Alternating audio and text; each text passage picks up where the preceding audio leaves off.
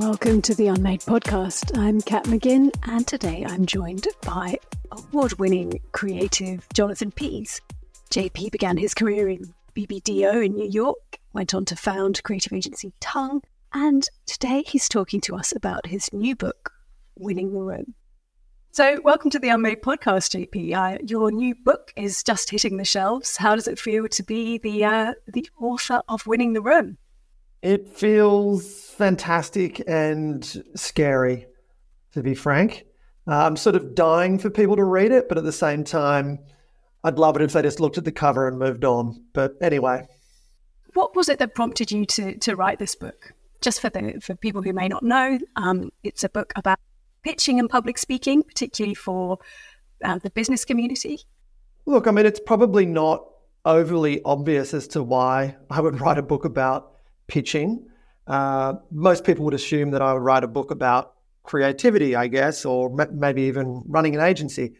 But uh, I've been sitting in pitches now for the last 29 years, and I've been watching and learning and gathering.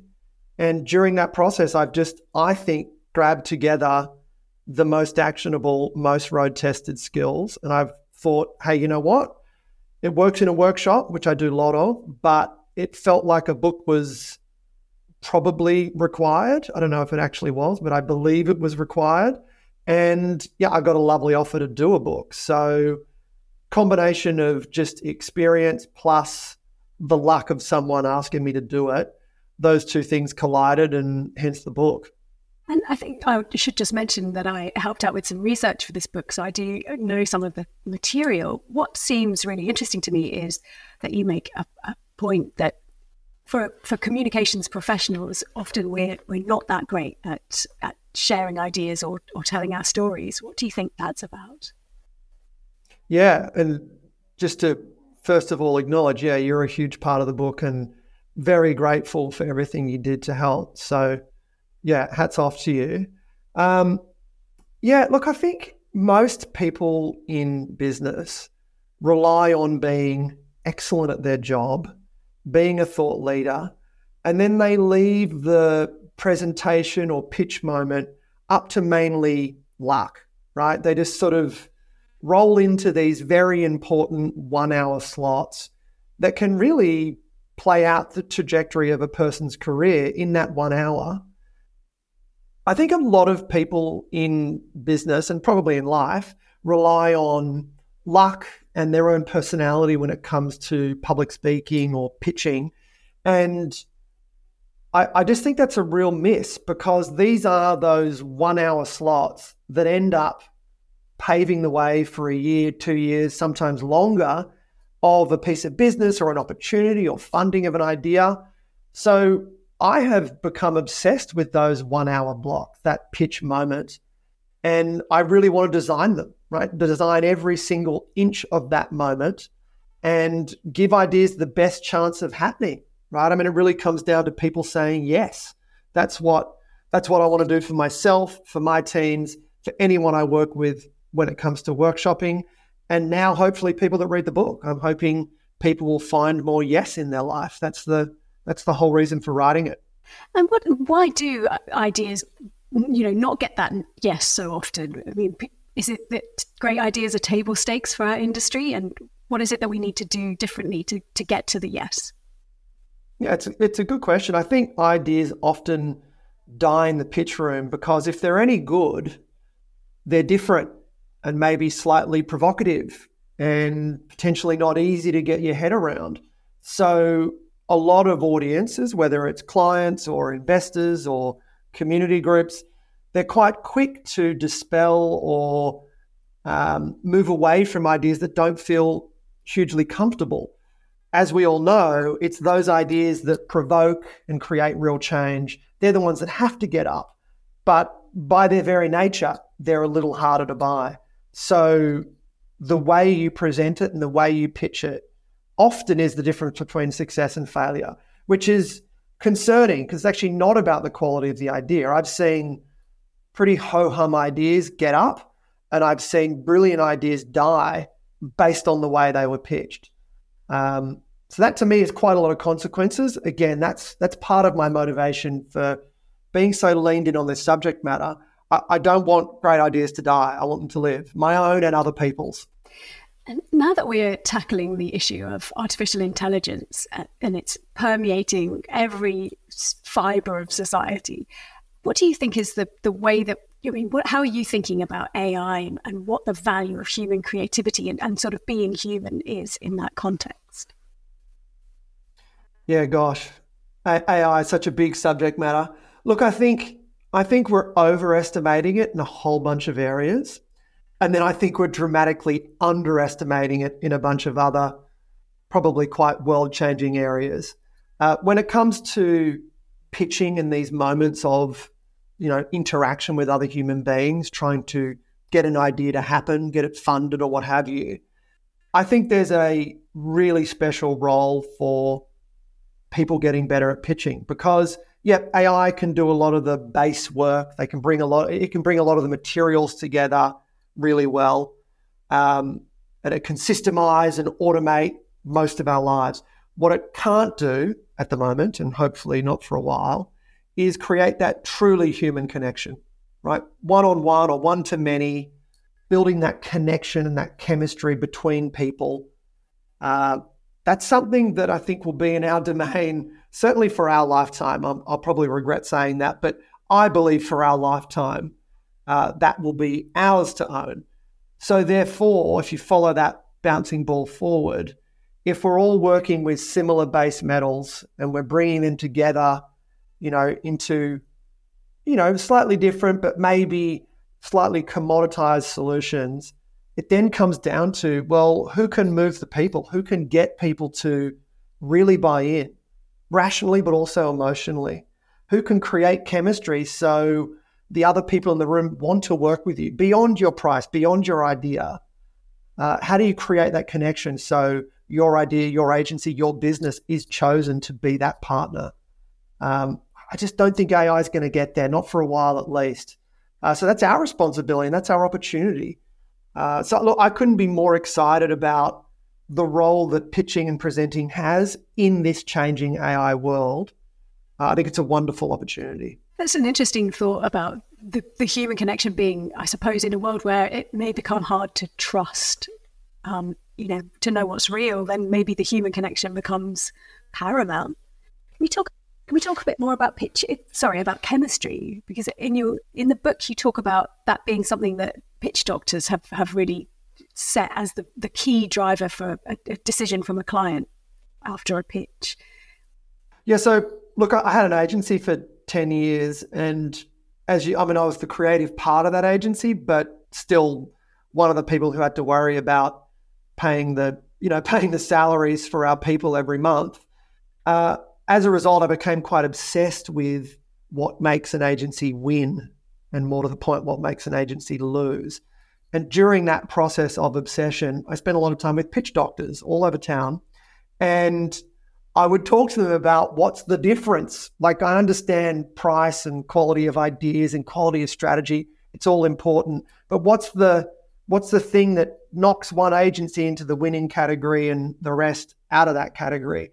And not always, but often it came down to chemistry, right? And multiple levels of chemistry. Level one, the chemistry that agency has with the client, right? Is there a connection? Do they feel like like minded people with similar values going for similar outcomes? But then level two, what's the chemistry like at that agency? How does that group of people get together? How do they collaborate and work? And what will it be like for me as a client to work with that group of people? Um, so I think agencies that can nail chemistry, and of course, has to be authentic. You can't sort of, you know, it's not about I don't know, rolling in the nice people and I don't know, playing foosball. It's got to be it's got to be authentic chemistry. But if you can get that right, I I think that really overshoots almost everything else.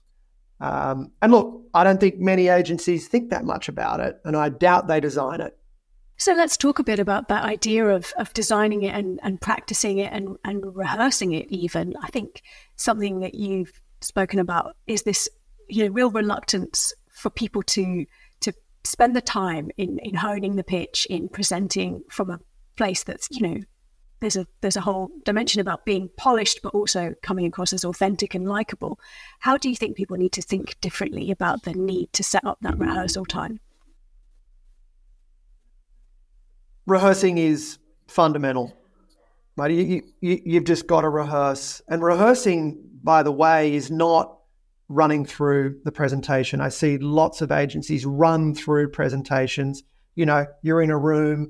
Oh, okay, here are sort of the slides we're going to present. Hey, you're going to say this first bit, I think, and you know, then I'll do this bit, and you know, there'll be a conclusion over here. All of that sort of stuff is run through, right? That's it's valuable, but it's nothing like rehearsing. Rehearsing is where the content is locked, and we then go through the presentation exactly like it's going to be in the room we have a mock audience that we've collected together. So there's real people in the room giving us feedback, asking questions. And we really try to create everything as if it's going to be in the room so that once we're in that high stakes environment, nothing new happens, right? Everything we're doing, we've already done it once at least before. Uh, that allows people to feel a lot more comfortable and confident and really start to bring in their own stories and anecdotes and things that you can build around the content, which naturally make it feel more authentic. I suppose the fact that we call it a run through implies that something about the amount of time we're willing to devote to it. It's not a meander through, it's a at speed. Yeah, exactly. Is it maybe sort of thinking about this, flipping the, the sort of 80 20 rule on the, on the head? Maybe we should be spending much more time in that part of that process rather than in coming up with the 300 slides in the deck. Yeah. Look, I, I mean, I, I'm a I'm an avid student of pitching and presenting, right? Like I get it. I've written a book and I've done workshops with lots of clients for a couple of decades, but I remain a student. So, for example, last week uh, we had a very important presentation working in with an agency, helping them on how they might well articulate the content, but also deliver it in a way that's really engaging. And something we spent a lot of time on was what do we want the mood in the room to be? And I know that maybe sounds a little bit woo woo, but it was interesting because in this instance, the agency had been working with the client for a while. And in many regards, they'd sort of been ghosted, right? So it had been months between meetings. They hadn't really been getting much feedback. And the relationship had become, well, let, us just say quiet. And we set the idea that we would go in with interested, but a little bit annoyed. And that was the tone that we went into the room with. And it was just very interesting because I got to be I got to be in the room for that presentation. And the way the clients started the meeting, they spoke about a reality check. And then the rest of the room from the agency were able to respond to that, not in a you know, oh gosh, please, can we have more work? Can we do more, you know, billing with you? Instead, the agency were able to come at it from, I guess, sort of, I mean, not critical, but just from a real point of view.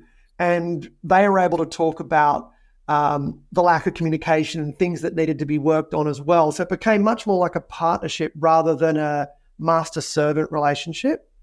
That's a fairly long story, but I guess the headline is I'm trying to think about beyond the content, beyond the price, things like mood and chemistry and uh, other softer skills that we can bring into presenting. Just because I see that really be the difference, right? Like usually the price and the idea, it helps and it's a big part of it. You've got to have those fundamentals right. But then what can you do as the top spin on top of that to get your agency, your idea to rise above?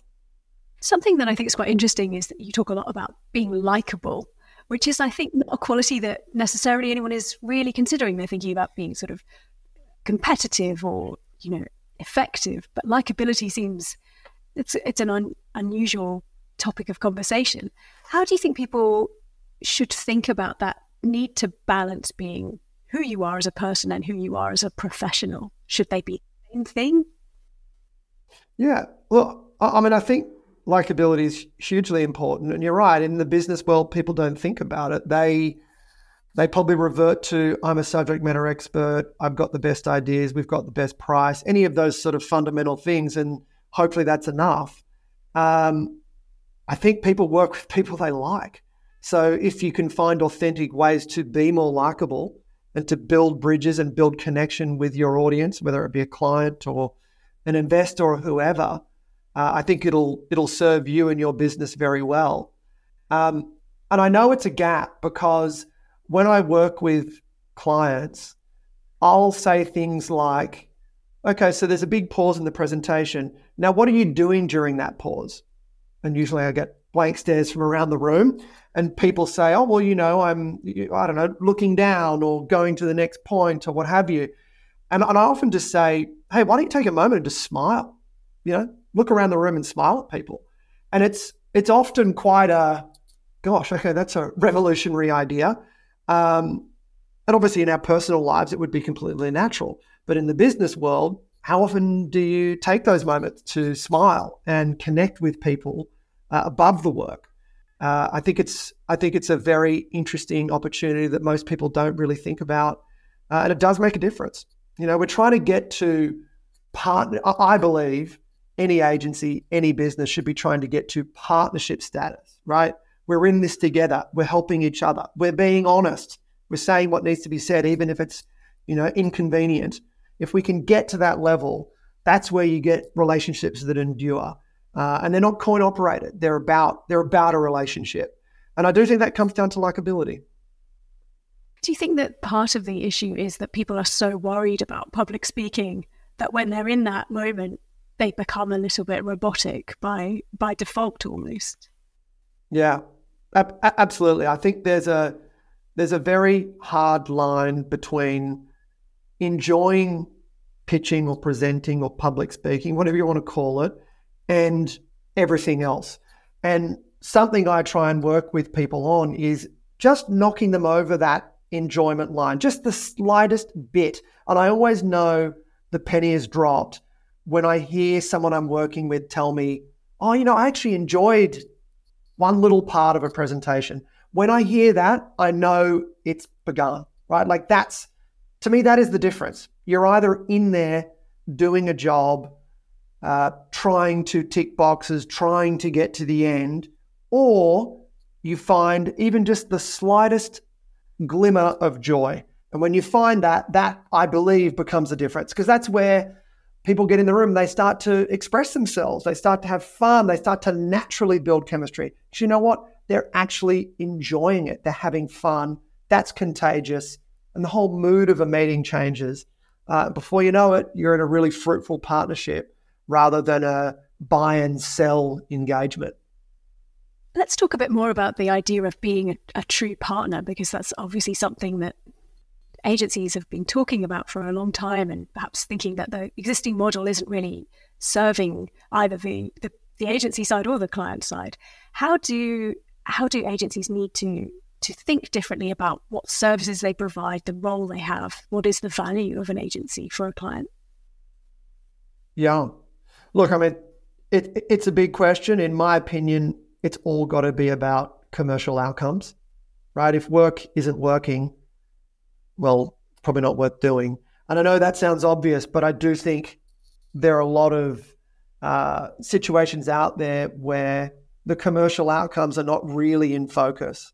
I think the sooner an agency or really any any partner can be thinking about commercial outcomes with the client, the sooner that will become a true partnership, right? Like shared goals, shared outcomes with anyone with a C in front of their title, that that is what works, right? CMO, CEO, CPO, CTO, C whoever, they are thinking about commercial outcomes, whether the agency realizes it or not. So the sooner we can be thinking about, okay, what's the creative way we can get to that commercial outcome? sooner we can get there, the sooner we'll be in a partnership.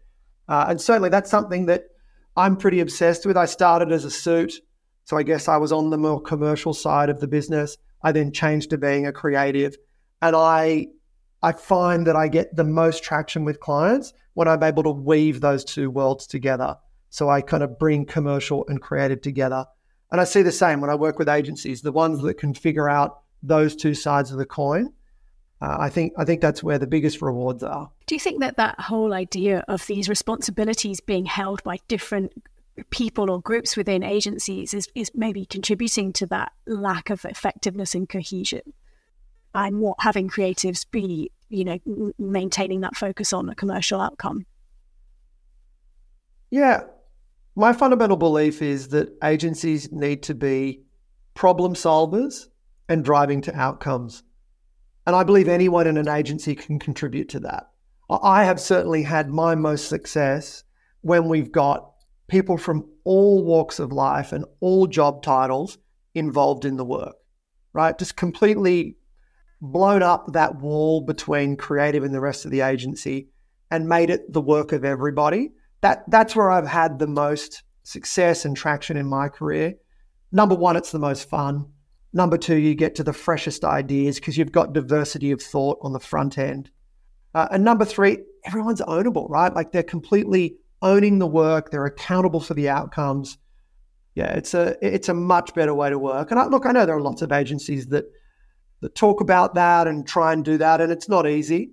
But I do I do think that's where uh, the really great agency client relationships live. Can we talk a bit more about the the diversity? Um, I'm, I'm still seeing on uh, industry events you know, panels made up of entirely middle aged white men, uh, despite that you know, I, I think at Unmade we work quite hard to to make sure that we're finding the best speakers from a diverse range of, of backgrounds and, and skill sets. Why do you think it is that we're still struggling to, to, to nail that diversity piece? Gosh, good question. I, I mean, you know, I don't know, but the one thing I do know is it's got to be about the best minds, the best thinkers, the best ideas, no matter what job title, gender, age, anything. Like it, it just needs to be about the best possible ideas and thinkers. Certainly, that's how I've run any agency I've been involved with. That's how I run my day to day now. I just want to be surrounded by people that can teach me and inspire me.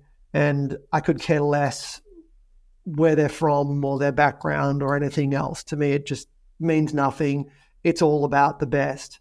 Now, that's easy to say as a white man, and I get that.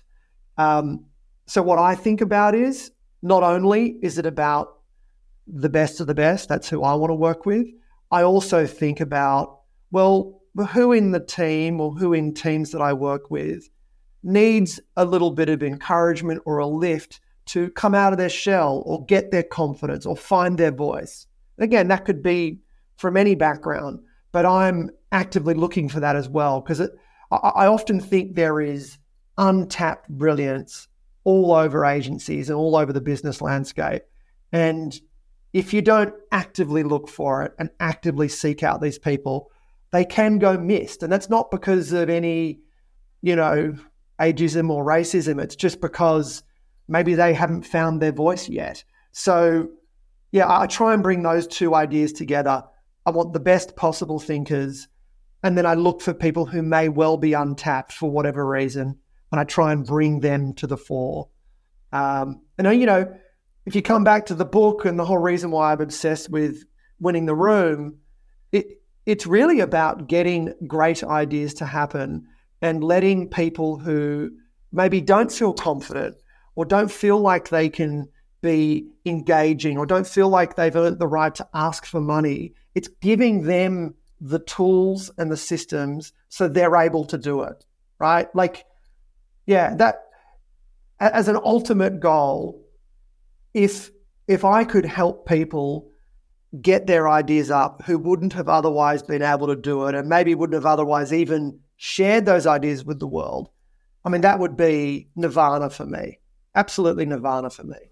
So I have a couple of questions. So something I hear often from from even you know very senior women is they'll say, "I'm not sure if I'm the best person for this this this speaking engagement or this interview or whatever it is." What would be some advice that you would give those those women, say, to to to encourage them to step forward and to to find that voice? Wow, we're really going there. I'm I'm not I'm not sure I'm uh, you know overly qualified in this subject matter, but I can only tell you you know, what I would do. And look, lots of my clients obviously are women, uh, and I and I talk to them about this kind of stuff. Look, you know, I, I think at the end of the day, no matter gender or age or what have you, a lot of us feel that way, right? A lot of us feel like, geez, am I really the best person to talk to about this? You know, am I really worthy of being in this room? Um, you know, can I really command that kind of budget? I think I think that's a that's a sort of widespread feeling across the industry. I think it's, you know, umbrella term imposter syndrome. So I, I don't think that's reserved for any particular group. Um, and my advice to anyone is experiment, try it, right? Like, what's the worst thing that can happen? Um, I think as as I believe it was Wayne Gretzky, as Wayne Gretzky said, uh, you miss every shot you don't take. Um, you know, that's that, that's how I try and live my life, right? I, I I go for the shot. I try. If it misses, all good. I'll learn. I'll regroup. I'll try again. Uh, and you know what? It's a numbers game. Eventually, you'll get the puck in the the net. I think they call it in hockey. Uh, so yeah, that would be my advice. Just experiment, give it a go. What's the worst thing that can happen? Or even maybe what's the best thing that can happen? Correct. Correct. Yeah, I, I heard a lovely, a lovely quote just this morning, actually, um, on a podcast, and it was a guy talking about what his dad, his dad's number one lesson was, and it was, what would you do if you didn't believe you could fail? Right? How high would you aim? How big would you dream? And look, it's it feels slightly slightly over the top, but you get the point, right? Like so many of our limitations are self-imposed and certainly that's the case in pitching right like people people hold so much back they don't put their own personal stories in there because maybe they don't think they're valid they don't they don't truly express themselves because oh gosh you know why would they want to hear from me etc etc like we've just got to dispel those myths and just get those walls out of the way and really express ourselves um, coming full circle back to ai that's what ai can't do sure, someone's going to tell me they can do it soon, but I don't think it's in our lifetime. Uh, hopefully, not in our career lives. Um, yeah, expressing yourself, bringing your personality, bringing your humanity to the table, that is unique, completely yours. No one else can take it away from you. And right now, AI can't do it. So, yeah, that's what we all need to be leaning into. I think that's the, the, the, the best and most optimistic way of thinking about this. Just really doubling down on all the things that make us uniquely human, weird, wonderful in all of our diverse glory. Absolutely, man. I, am an optimistic realist. Uh, I always start positive and then look for evidence. I quite like this uh, an idea that someone I, I, think actually I I saw this on TikTok is um, the the word pronoia. So rather than paranoia, thinking the universe is out to get you, what if the universe was conspiring in your favor? And I think that's absurd, obviously. But what what an interesting way of reframing the way that you are in the world. What if it's not always avoiding pitfalls? What if it's reaching towards opportunities? As you know, I've I, have i have bought a place in Byron recently, and I spend a fair bit of time there. So I'm probably just about to become, you know, the classic Byron person when I make this next statement. But the difference between giving yourself a pep talk, manifesting a really, really positive outcome, and basically three seconds before walking into the room, just saying to yourself, man, you rock. You absolutely rock, and you're going to smash this. And you walk in and pitch.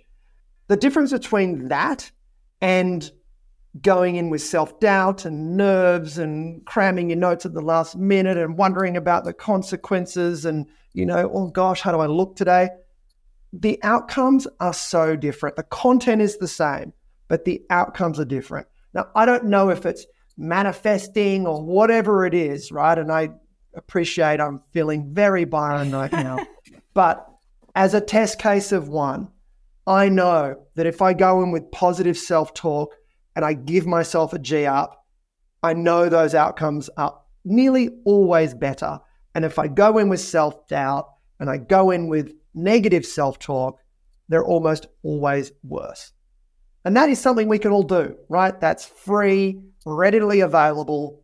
You are the only person stopping yourself from doing that. Um, yeah, a little bit of I rock chat before a pitch is powerful. So you're you're going into pitch with your pockets full of rose quartz and uh... exactly fresh out of my ice bath, and yeah, that's me. Back to I guess maybe a bit more of a practical um, note. What are some, you know, maybe three just really tangible, practical things that, that media and marketing people could do differently to improve those pitching outcomes? Yeah. Okay. So, number one that I always get executives to think about is PERP, which is a very simple circular model for any point that you want your audience to remember. And PERP stands for P for make the point, E for explain the point, and then RP for repeat the point. So, any point you want to make and you want your audience to remember it, you got to make the point, clearly state it. You then explain the point. That's where you swim around in the content, bring some color and light. And then at the end, big pause, repeat the point. And it's a terrific way to organize your own pitch but also very, very helpful for clients and audiences. And what you will see is if you pause and then make a point, the audience will look up. You then explain the point as they are sort of head nodding and you're doing some nice body language and eye contact with them. You're getting on the same point and the same page. And then when you pause and repeat the point, almost always a pen comes out and they write down the point. So that is a a very simple model. And I think in any great presentation, you've probably got three to five big essential points. Each of those needs a perp. And what if you've got more than three to five essential points? Cut your presentation down. Cut your, like, unless you're presenting to AI, human beings are not able to consume more than three to five big points in one presentation. And I'm glad you brought that up because that is a mistake I see across the industry, right? These 100 page, 150 page pitch presentations riddled with brilliance that ends up dissolving in the room because there's just too much to grab, too much to remember. I don't really understand what I'm meant to take out of this room and then share with my boss or share with my community. Um, yeah, so, yeah, if you've got more than five big points, cut the rest down, please. And what about the idea of just taking your time a bit more? That's something that you talk about often. Yeah, yeah. I, I mean, look, my second, my second, I guess, bite-sized tip would be around pausing. We all speak too fast, especially when the stakes are high. We're in one of those presentation rooms, so you've got to design pausing into your presentation. So during your rehearsal period, you've got to figure out when would be the most important and impactful moments to put pauses around, rehearse it with those pauses in place, and then make sure you execute in that in the room. Number one, it'll make you feel more in control. It'll demonstrate some confidence. Number two, it gets your audience to lean in, gives them time to digest. Um, and number three, it's just a great habit to just get you to slow down, right? Just slow down the presentation. I actually think people could pause for a hell of a lot longer and just live in silence, probably smiling and interacting with body language around the room. I think we could all do that a hell of a lot more in presentations. Uh, it certainly makes them more impactful. And what would you say to people who say they don't have time to practice all of this stuff? They just don't have time to rehearse and to to build in all of this pacing and pausing and so on? Yeah. Well, I mean, I think there's two there's two sort of questions there. Don't have time to rehearse. Uh, well, my response to that is: Is it actually worth presenting? Right? If you if you don't have time to re- to rehearse, if you don't think the stakes are high enough to rehearse, maybe this is an email. Maybe this is a packaged up PDF that you send. Right? Maybe it's a phone call uh, potentially not a presentation if the stakes aren't high enough for you to rehearse. And if you don't think you've got enough time to pause in the meetings, well, then you've got too much content. You need to strip back content. If you've got an hour, I would design content for 20 minutes. And then I would use 20 minutes for conversation and I would use 20 minutes spare for either an early mark or Q&A or for you to ask them questions and then get them to play things back to you, whatever it may be. But the point is, one hour slot like we normally get in these moments, 20 minutes of presentation, 20 minutes of conversation, and then 20 minutes buffer, which undoubtedly you will always lose or use, shall I say, not lose. Um, undoubtedly, you will always use that extra 20 minutes. Um, the mistake I see is lots of lots of people go in with an hour worth of presentation in an hour slot. Well, inevitably, that becomes a one way presentation, not a conversation, not something that people can truly buy. Uh, and that is our ultimate outcome, right? Getting people to say yes. And so that idea of turning it into something that's a bit more of a, a dialogue, that's that's pretty key. Very key. Very key. I think I think when you're talking, people are considering, they're digesting. And I think when people are talking, as in when your audience is talking, I think that's when they're buying. So you want to get them talking as soon as possible. One of the disciplines I try and put into presentations that I work on, I want people talking in the first three minutes. So I want my audience responding to me in three minutes, preferably in one minute, but at minimum in three minutes.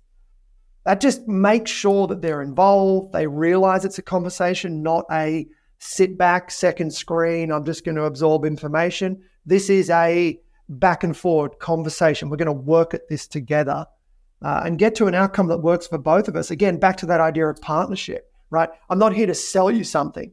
I'm here to invest in something with you that's going to drive outcomes for both of us. That's a very, very different way to pitch. Thank you so much, JP. That was a really great conversation. All I can say is I suggest everyone goes and uh, grabs a copy of Winning the Room. Thanks for having me. Appreciate it. Thank you so much for tuning in to the Unmade podcast, made possible with the ever patient help of Abe's audio. We'll see you next time. Unmade. Podcast edit by Abe's Audio.